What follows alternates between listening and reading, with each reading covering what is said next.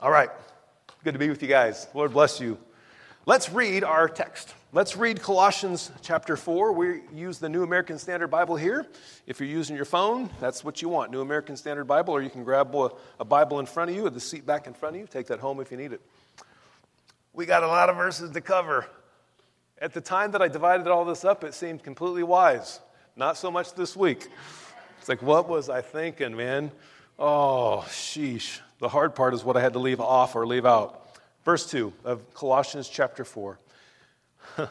Devote yourselves to prayer, keeping alert in it, in prayer, with an attitude of thanksgiving. Praying at the same time for us as well, that God will open up to us a door for the word, so that we may speak forth the mystery of Jesus Christ, for which I have also been imprisoned, that I may make it clear in the way I ought to speak. Conduct yourselves with wisdom toward outsiders, making the most of the opportunity. Let your speech always be with grace as though seasoned with salt, so that you will know how you should respond to each person. As to all my affairs, uh, Tychicus, our beloved brother and faithful servant and fellow bondservant in the Lord, will bring you information. For I have sent him to you for this very purpose, that you may know about our circumstances and that he may encourage your hearts and with him Onesimus, our faithful and beloved brother, who was one of your number. They will inform you about the whole situation here. Aristarchus, my fellow prisoner, sends you his greetings, and also Barnabas' cousin, Mark, or John Mark, about whom you received instructions. If he comes to you, welcome him. And also Jesus, who is called Justus. These are the only fellow workers for the kingdom of God who are from the circumcision, and they have proved to be an encouragement to me. Epaphras, who was one of your number, a bondslave of Jesus Christ, sends you his greetings. Always, I just love this, always laboring earnestly for you in his prayers that you may stand perfect and fully assured in all the will of God. There's many in this, this church that do the very same thing. For I testify, verse 13 says, For I testify for him that he has a deep concern for you and for those who are at Laodicea and Hierapolis. Luke, the beloved physician, sends you his greetings and also Demas. I think it's fascinating that those two are in the same verse. I'll unpack that later. Greet the brethren who are at Laodicea and also Nympha and the church that is in her house. When this letter is read among you, have it also read in the church of the Laodiceans, and for your part, and, and you, for your part, read my letter that is coming from Laodicea. Say to Archippus, Take heed to the ministry which you have received in the Lord, that you may fulfill it. Good word for all of us. I, Paul, write this greeting with my own hand. Remember my imprisonment. Grace be with you. Church, Paul is closing this letter in the same way that he began it with a call and a devotion to prayer. That's how he's closing this letter. He opens up saying, I pray for you always, and he's saying, You always should pray. With that, let's pray. Almighty God, we are so grateful for your word, grateful that we can sit under your teaching and learn from you. Holy Spirit, we pray that you would penetrate our hearts with pinpoint accuracy the things that we need to hear from you. Not from me, not from one another, but from you in this moment. We give you all the praise and glory due your name. In Jesus' name. And everybody said, Amen. For many of us, perhaps, the discipline of prayer is like the national anthem before a football game.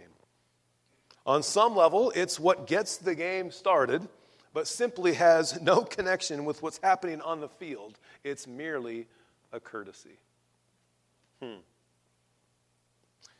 Isaiah 29, verse 13, Jesus speaks, or the Lord speaks against us. He says, this, this people, my people, draw near with their words, and they honor me with their lip service but they remove their hearts far from me. And their reverence for me consists of tradition learned by rote or by men. Hmm. Let's read verses 2, 3, and 4. We're going to start off with those verses first. Colossians chapter 4. Let's do verses 2, 3, and 4, okay?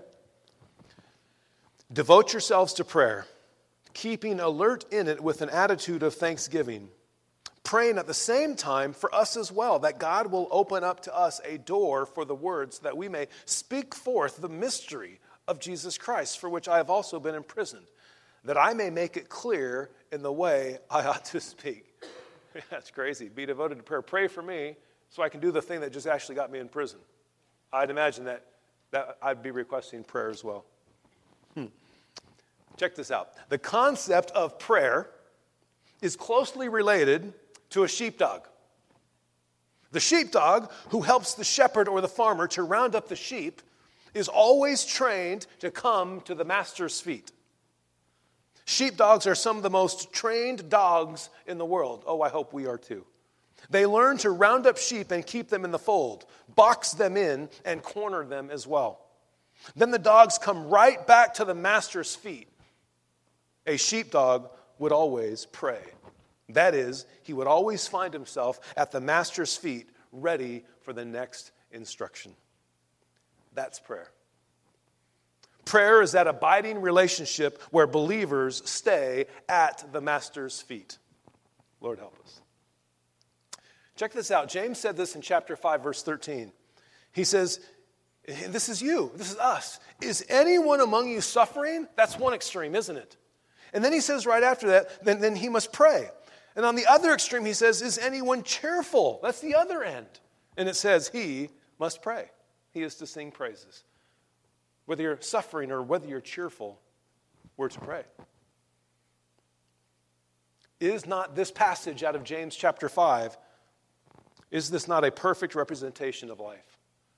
From suffering to elation. Whether we're cheerful or suffering, we are to be people of prayer. Can I get an amen? Yeah, you bet. Church, we must always find ourselves at the Master's feet. We must always find ourselves somehow, some way at the Master's feet. So here's a revealing question. It'll be on the screens, I believe. Are you constantly at the master's feet, or is the master occasionally placed at your feet? Where you say, Hey, master, I got a few things I need to run by you. Okay, you can go. It's kind of a profound question, isn't it? Are we constantly at the master's feet, or do we occasionally put him at our feet? For many of us, prayer is like AAA. It's there if you need it but you don't plan to use it very much unless, of course, it's what? An emergency. I was watching the tragedy, just very few, uh, very little footage of the tragedy of those, that shooting. And, and there's police going everywhere, and, and people are praying. You know, some of these students are praying, and I think that's fantastic. But I wondered if they prayed before they went there, in the, in the week before they went there, in the week before that. And I wonder if they'll pray over the next couple weeks and months and years ahead. I just thought it was interesting. I'm glad they were praying. Don't get me wrong. And I'm, and I'm sure many of you prayed for them. See, then when it says here in verse 2, devote yourselves, check out this word devote. Devote means to persevere devotedly. Constancy, diligence, persistence. Does that describe your prayer life? Do you persevere in prayer devotedly? Is there a constancy to your prayer life? Are you diligent and persistent in your prayer? Mm. That's what that word means when Paul says devote yourselves to prayer. Notice that Paul says devote yourselves to prayer. He doesn't say devote somebody to pray, right? Like, hey, go get yourself a prayer team, make sure you're covered, assign them a, things, a bunch of things they need to pray for for you, he says, devote yourselves to prayer. Where are you and I on the devotion to prayer continuum? Zero's bad, ten's good. Where are you at from zero to ten on the devotion to prayer continuum? Are you a three? Are you a seven? Are you a nine? Where are you and I at on that continuum of being devoted to prayer? And therefore, what is one or two practical things that you can start today? That you can start today to move you to the next number. If you're a three, what, do you, what can you do to become a four? If you're a seven, what can you do to become an eight? And if you're a nine, what can you do to become a ten? Let me give you just a couple of suggestions. The first suggestion, I do this, Michael will tell you. Make an appointment with God. Make an appointment. We all have smartphones right? Every day when I come to the office, I schedule out my day to the half hour. I got every, every and I schedule. Michael actually asked me that. He's like, do you how often, you know? So, and I make an appointment with God. It's like a formal appointment. And I have this half hour blocked off, and I go somewhere in the building, and I have my appointment with God. That's one suggestion. Make an appointment. Make an appointment with God. He has time. He'll pencil you in. The second suggestion is let the Lord hang out with you. So do something formal and then do something informal. Let God hang out with you. Well, what do I mean by that? Hey, look, I, I, a while back I thought, you know, instead of talking to myself, which looks odd, eh, not to me, but to others, I thought, I'll talk to God. I'm going to let God hang out with me. And so as something funny would happen, I'd say, oh, God, that's so fun. Like, I'm, I'm hanging out with God. I, I, heard this from my wife years ago. It's like we call those popcorn prayers, right? You just kind of pop, pop, pop, pop, pop, pop, pop. Like throughout the day, just let popcorn pop. Do some popcorn prayers. You have your appointment with God, and then you just let God hang out with you. Let Him hang out with you in your car. Let Him hang out with you at work. Let Him hang out with you in your hobbies. And just like converse with Him about anything and everything. Those are just a few suggestions to help you be devoted to prayer. Let the Lord hang out with you. He wants to. Let's look at three elements here. Three elements that Paul points out to in these verses, verses 2, 3, and 4. Three elements. They're not on the screen. If you want to write them down, the first element about prayer, he, he says, keep alert in it. That's the first element. Keep alert. That's what he says, right? In verse 2. Keep alert in prayer. The second element is do so with an attitude of what? Thanksgiving. That's the second element of being devoted to prayer. Be alert in it and then do it with an attitude of thanksgiving. And the third comes in verse 3 when he says, Be devoted to prayer, praying at the same time for us as well. Right? So keep alert, have an attitude of thanksgiving, and pray for other people. That's what Paul says. Be devoted to prayer, pray for us. Those are the three elements. Let's break those down now. First one, keeping alert in it. The ESV and the NIV say being watchful in it. I like that being watchful. What's going on? What's going on? We, of all people, should be on our game because their spiritual warfare is real. There's a real enemy, there's real darkness and real light, as we often see on TV. You can't get a break from it anymore. Prayer is not simply a spiritual discipline to make us feel better or to make God feel better. It helps us to navigate our way through this complicated thing called life. Life's hard, isn't it? Some of us have had hard days, hard weeks, hard months, hard years, maybe a hard decade, maybe a, maybe a hard life. And so it helps us to be watchful, to be alert, to navigate our way through life. 1 Corinthians chapter 16 verse 13 Paul says similarly he says be on the alert stand firm in the faith I love this. Act like men. Be strong. Serious business, this thing called prayer. 1 Peter chapter 5 verse 8, this thing called life, right? Be of sober spirit. Be on the alert. Why? Your adversary, of the devil, prowls around like a roaring lion seeking someone to devour. Oh, I hope that ain't me. And if he comes after me, I hope I'm prepared. Go to, chap- uh, uh, to Mark chapter 1. Go to the book of Mark, greatest book in the Bible. Uh, Mark chapter 1. My name is Mark, by the way. it's so funny. I, I, asked somebody that one time. They're like, oh, I don't know. What is that? What is that? And I'm like, oh, no, man, you're totally missing the joke. Oh, my goodness. Mark chapter 1. Starting at verse 32. When evening had come, after the sun had set, they began bringing to Jesus all who were ill and those who were demon possessed. Okay, that's a good thing. And the whole city, I, I still am fascinated by what this means, right? The whole city had gathered at the door. That's either a very large door or a very small city. But either way, you get the point, right? And he healed many who were ill with various diseases, and he cast out demons, and he was not permitting the demons to speak because they knew who he was. And then early, in, in the early morning, while it was still dark, Jesus got up, left the house, and went away to a secluded place and was praying there. Jesus had an appointment. And he had to get up early. Simon, verse 36, and his companions, they searched for him. And I think they're a little bit ticked off at Jesus. And they found him and said to him, Everyone's looking for you. Is it bad that everyone's looking for Jesus?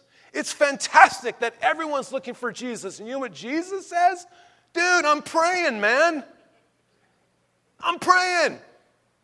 Get out of here. It's interesting, right? Is that mean Jesus?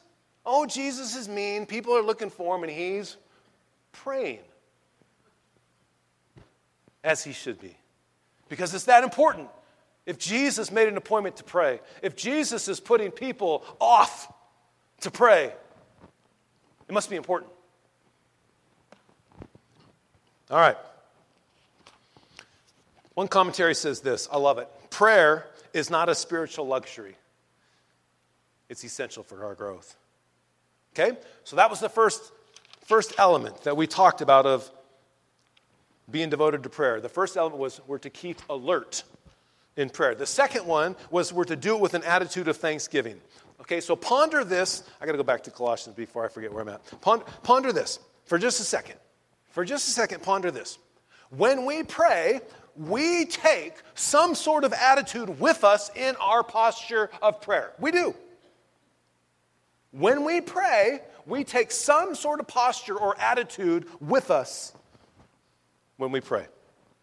What might be your prevailing posture in prayer? Here's just a couple of them.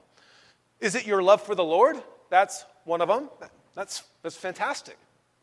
Is it your obedience in the Lord? That's, that's fantastic. It may be that you're wanting to discuss your needs or wants from the Lord. Okay. And for some, or sometimes, maybe you want to express your disappointment in life and perhaps your disappointment in the Lord. But our posture, our attitude in prayer is to be one of thanksgiving. There's lots of postures we can have.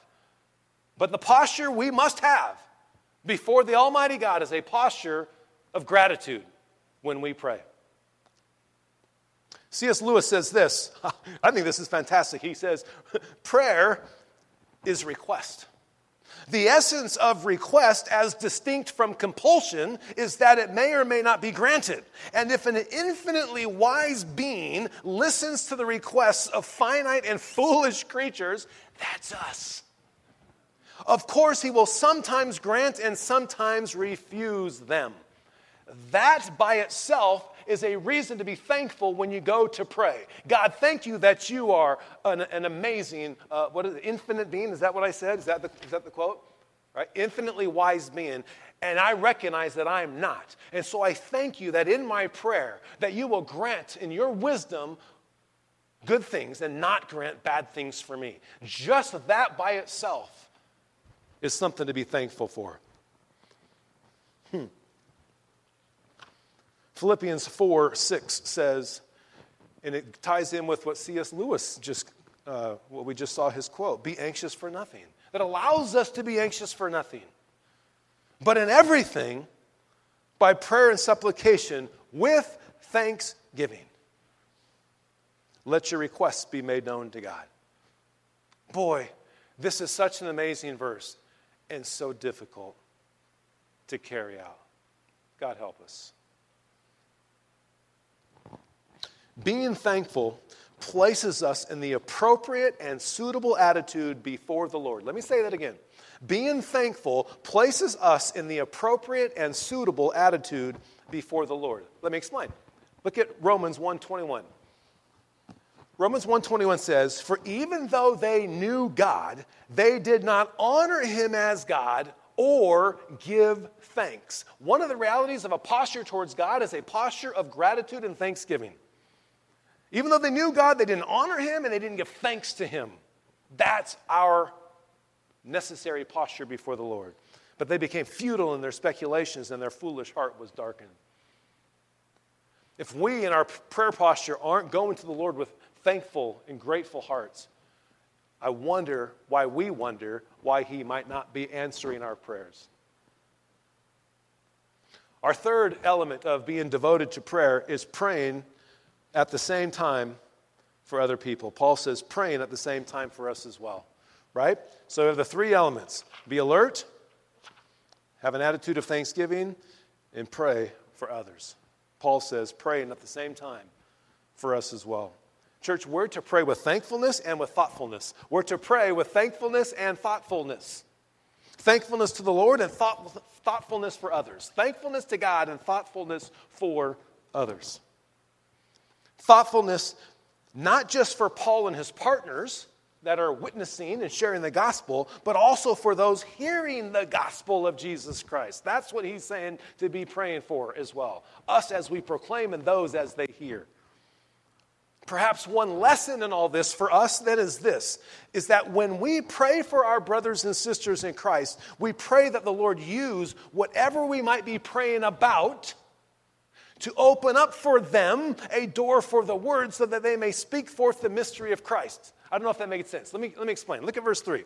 He says, praying at the same time for us that God will open up to us a door for the words that we may speak forth the mystery of Christ for which I have also been imprisoned. So he's saying, Pray for me and so the prayer would be something like this Oh, Lord, we pray for our brother Paul. He's in prison, and I'm sure that's hard, but Lord, we pray that you would use that to open up doors. And so when we pray for people, don't just pray for them, that situation. You just say, Lord, and use that to open up doors in their lives. Isn't that fantastic? And so we can pray for others, whatever they're going through, and that God would use that to open up doors for the gospel of Jesus Christ. Okay, Let's look at verse 4. He says, That I may make it clear in the way I ought to speak. Why doesn't he just say, That I may make it clear in the way I speak? That, wouldn't that be suffice? That I may make it clear in the way I speak. No, he says that I ought to speak. See, ought to equals obligated to. Ought to is the same thing as obligated to. That I may make it clear, the gospel message, in the way that I'm obligated to speak it. Hmm, that's very different. Yes, be devoted to prayer, verse 2, for sure. And at the same time, is what verse 3 says, at the same time, pray for the declaration of God's word into the community that we're in, into the communities that you're in. Be devoted to prayer but pray that God's word would go out in your lives and into the life of this community because of this church and because of other churches. Turn to 1 Thessalonians chapter 5. Go to the right. Um, oh, it's actually the next book. I thought it was further. They moved it on me. That worked out really well for me, by the way. I'm like, oh, where is Thessalonians? It's got to be somewhere back here. Oh, it's the next book. I always forget. 1 Thessalonians 5 16, 17, and 18. Verse 16. There shouldn't be much confusion here. Rejoice always. Verse 17. Pray without ceasing. Be devoted to prayer. Verse 18. In everything give thanks. Rejoice always. Pray without ceasing. In everything give thanks. For this is God's will for you in Christ Jesus. So often we struggle. I just want to know God's will for my life. These verses help to answer, at least on some part, part of that curiosity. What's God's will for my life? Well, it says here rejoice always, pray without ceasing, in everything give thanks, for this is God's will for you in Christ Jesus. I know that's part of God's will. wow. Verses 5 and 6. We're going to get through this. You're going to watch how fast we're going to go from here. Bam. Verses 5 and 6, back in Colossians. Let's read that. Verses 5 and 6. Conduct yourselves with wisdom toward outsiders, making the most of the opportunity. Let your speech always be with grace, as though seasoned with salt, so that you will know how you should respond to each person. Once again, I love this about Paul. Once again, Paul's not afraid to be distinct and demanding in his communication. Paul, don't mess around. Right after saying in verse 2, devote yourselves, he says in verse 5, conduct yourselves. Why don't I being devoted to something, but do I have to conduct myself a certain way too? Yes. Devote yourselves, verse 2, and he says, conduct yourselves, verse 5. Oh, okay. Imagine Christ himself shows up to your workplace, shows up to your house, and he sits across the table from you. and you know that you're going to have a talk. You may not be looking forward to that talk, but you know you're having a talk. And after spending some time getting to know one another, which I think is interesting, I wonder what he'd ask me. Like, you said, you know, he asked you something, you tell him, he goes, Yeah, I knew that. Like, hey, he's so smart. And he asks you, after you get to know one another, the following question So tell me, what have you devoted yourself to? And tell me about how you conduct yourself, just based on these verses. Paul says, Devote yourselves and conduct yourself. And Jesus says, Tell me, what have you devoted yourself to? And how are you conducting yourself? And you say to Jesus, Cup of coffee? Thank you. Yeah. It's a great question. What have we devoted ourselves to? How are we conducting ourselves? And it's a wonderful transition, I think, verses 5 and 6, coming off of 2, 3, and 4. Paul says in 2, 3, and 4, he says, Devote yourselves to prayer. At the same time, pray for us to be effective to those outside the faith. Right? That's what he says. And then in 5 and 6, he says, he implies basically that they're to pray for themselves so that they can conduct their lives with wisdom towards outsiders. That's what he's saying. Devote yourselves to prayer, pray for us, pray for those we're witnessing to, and then do the same thing. That's going to require prayer for us to be effective in how our lives preach to other people. Look at how Paul challenges us in regards to our conduct with those outside the faith. Let's look in these verses how Paul challenges us to conduct ourselves with those outside of the Christian faith. He says, First, conduct yourselves with wisdom. Verse 5 says, Conduct yourselves with wisdom. The second thing is he says, making the most of the opportunity. We're to make the most of the opportunity. And then he says in verse 6 to let your speech always be with grace. Okay? So if we've put our faith, hope, and trust in Jesus Christ, this is how we're supposed to engage with the outside world. We're to conduct ourselves with wisdom. That comes in God's Word, through the Holy Spirit, through our brothers and sisters in Christ, the church. We're to make the most of the opportunity. Is this starting to get warm in here? And I mean that like in a joking way, right? Where you look at this go, oh, gosh. And let your speech always be with grace. And your fingers, too. right? But that's, that's like a joke, right? But like a real joke. And so, you see this list, right? And I don't know about you, but seeing these three elements listed together causes me to take a deep breath. Am I doing all three of these things? based on these verses? Am I doing all three of these things? Am I doing any of these three things? We can see from this short list why there's a need to be devoted to prayer. You can see from this short list why there's a need to be devoted to prayer. Why Paul says, pray for us as well. We need to pray. We need people praying for us so that we can be these three things to those outside the, the faith of Jesus Christ that need to get back with God.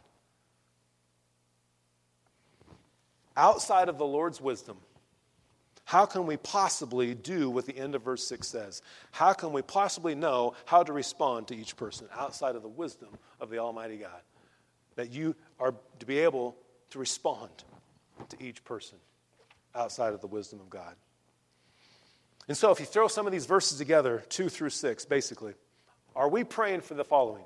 Are we praying for open doors? That's in verse 3. Are we praying for opportunities? That's in verse 5. Are we praying for wise conduct? That's also in verse 5. Are we praying for gracious speech? In verse 6. For the sake of the gospel of Jesus Christ. On your prayer list, are any of these things on your prayer list? Are you praying for people? Are you praying for opportunities? Are you praying for wise conduct? Are you praying for gracious speech? What's on your prayer list? Are any of these on your prayer list? I would encourage you to add them when you have time. Because I don't have an, uh, this book electronically, I was not going to type all the words from this example. And I'm a fast typer. I just wasn't going to do it. It's just too many. Check this out. During election time, so I think this is appropriate. During election time, there are fierce battles waged to win the votes of Americans. Both Democrats, Democrats and Republicans blitz the media, attempting to get people to vote for their respective party.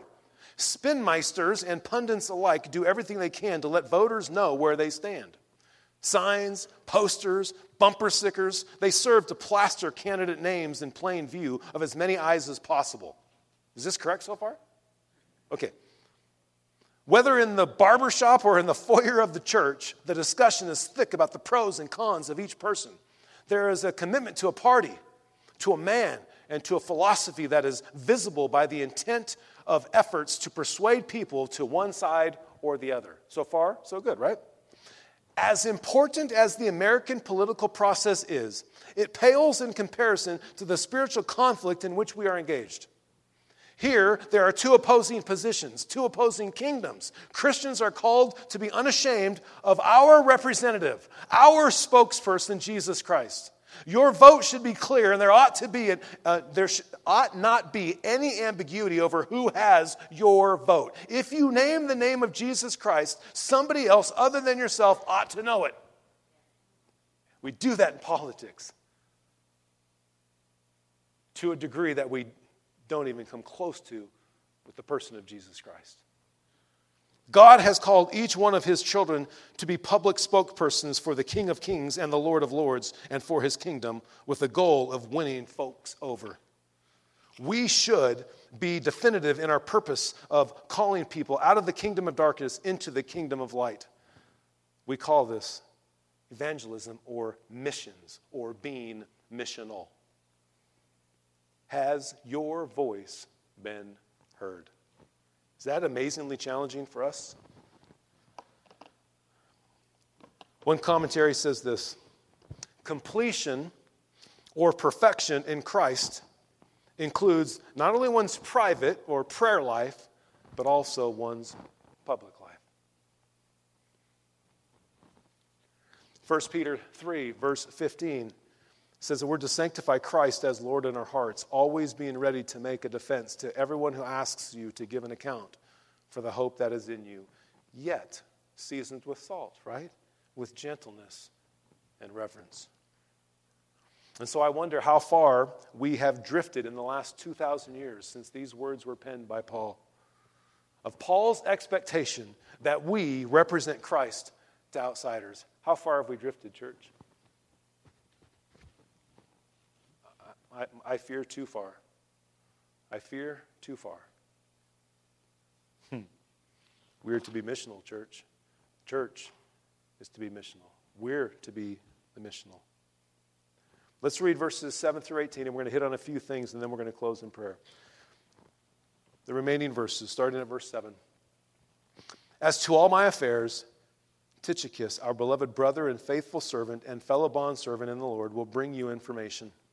For I have sent him to you for this very purpose, that you may know about our circumstances and that he may encourage your hearts. Paul, wow.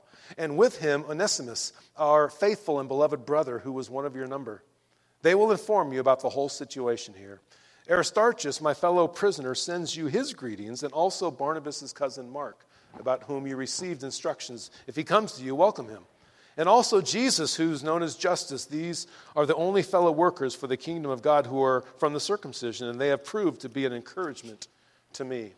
Epaphras, who was one of your own, a bondslave of Jesus Christ, sends you his greetings, always laboring earnestly for you in his prayers, that you may stand perfect and fully assured in all the will of God. For I testify for him that he has a deep concern for you and for those who are at Laodicea and Hierapolis. Luke, the beloved physician, he sends you his greetings, and also Demas. Greek, uh, greet the brethren who are in Laodicea and also Nympha in the church that meets in her house. When this letter is read among you, then have it also read at the church of the Laodiceans, and you, for your part, read my letter that is coming from Laodicea.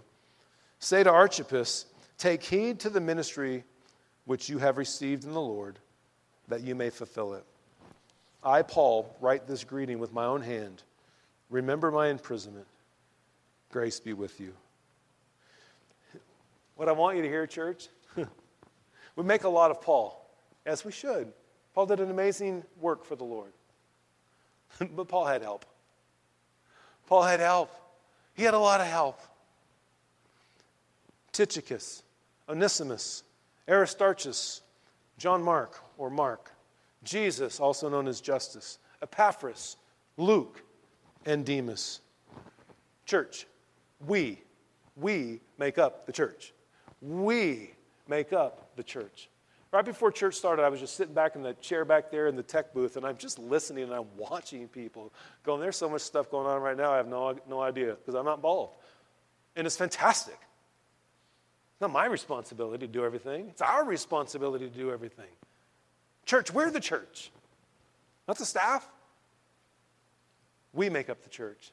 This is a great church. We're to work together to advance the mission of Jesus Christ. That's what Paul's saying. I'd help. It wasn't a Lone Ranger. Even the Lone Ranger had Tonto. Is that how the saying goes? I'm like, yeah, that's true. Poor Tonto. Of these men that I just listed, one was a rebellious runaway slave. That was Onesimus. One bailed on Paul during his first missionary journey. Do you know who that was? It was Mark, who also happened, by the way, to write the book of Mark. And yet he bailed on Paul. But he got better. One bailed on the faith altogether. That was the person of Demas. If you want to look at 2 Timothy chapter 4, verse 10, you can do that, where he left the faith. And I think it's interesting that Demas is listed with Luke. In verse 14, I think it was that you have this stout physician and then this guy who abandoned his faith, and they're just listed in the same line. That's just the church. It's like Luke, Demas. Luke, stud, Demas, he split. This Luke, he wrote about one third of the New Testament. It's actually a kind of a trick question, right? They say, who wrote most of the New Testament? People say Paul. Well, Paul wrote 13 letters, but Luke wrote more content between the book of Acts and the book of Luke. Actually, more content, more words, if you will of their descriptions of these men listed. some of their descriptions are this this is you, right? This is the church. Beloved brother, Paul says, these are some of the descriptions. Beloved brother, faithful servant, fellow bond servant, encouragers, fellow prisoner, fellow workers, bond slave, laborer, prayerful, and deeply concerned. All these people that Paul lists as he closes off his letter, Paul had help. And they did things to propel the church forward, to, to minister to other people, just like many of you do. I thank you. We thank you. The Lord thanks you. Church, we collectively are to be on mission, collectively. Amen? And in order to do that, we must be devoted to prayer. And we must conduct ourselves with wisdom toward those that are outside the faith.